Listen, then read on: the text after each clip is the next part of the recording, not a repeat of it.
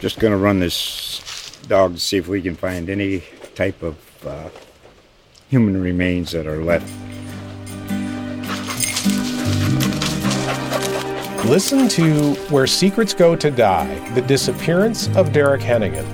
From the Detroit Free Press, a new podcast set in the woods of Michigan's Upper Peninsula.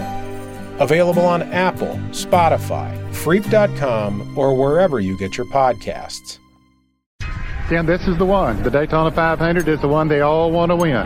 They've massaged those cars, they've tested them all winter long, and put their best foot forward to come here to run for the big prize today. But most of them know that even with all the preparation they have, that things have to fall their way before they have much of a chance at winning this race. Outside pole sitter Dale Earnhardt led the opening lap for the first time in his Daytona 500 career. That let Earnhardt shoot out in front. Earnhardt will have the lead coming back to the stripe. On lap three, Sterling Marlin in that Morgan McClure Motorsports number four took the lead. On lap 70, rain interrupted the race for two hours. Jeff Gordon led Marlin, Todd Bodine, and Earnhardt when the red flag was withdrawn. They're going to throw the caution because of the rain.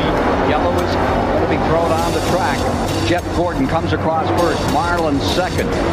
Bodine is third. And on lap 97, Todd Bodine spun exiting turn four. Whether or not contact with Robert Pressley caused it was unclear.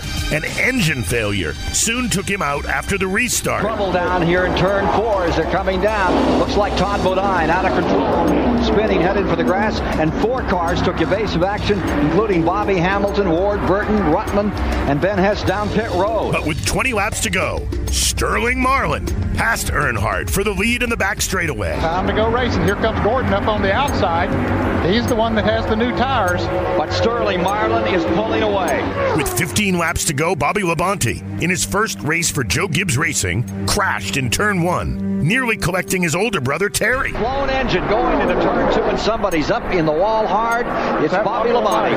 Oh, tough break. He runs such a great race here today. Just before the restart, rookie Robert Pressley spun in the short chute before turn one after contact from Dick Trickle. Dick Trickle came from way oh. down low up into Robert Pressley, hit him, knocked him right up into the wall. When the green was waved, Earnhardt quickly re entered the top 10.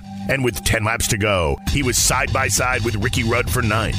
He passed Mark Martin for the second position with four laps to go. He comes to the comes inside. Off, he comes off that second corner like Jack DeBera did. Yeah, those new tires really helped him do that, and so he takes over second. But Sterling Marlin Chevrolet was not to be denied. And once again, Sterling Marlin in the untouchable Morgan McClure Motorsports number four takes the lead, takes the checkered flag, and cruises for the second time in a row inside victory lane. Down they come, the short 1,600 foot straightaway to the finish line.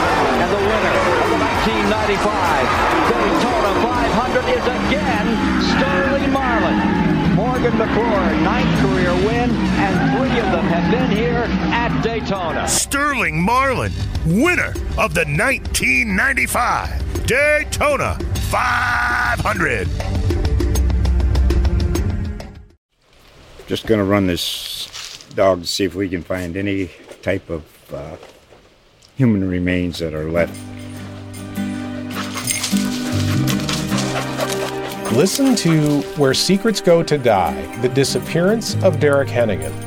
From the Detroit Free Press, a new podcast set in the woods of Michigan's Upper Peninsula. Available on Apple, Spotify, Freep.com, or wherever you get your podcasts.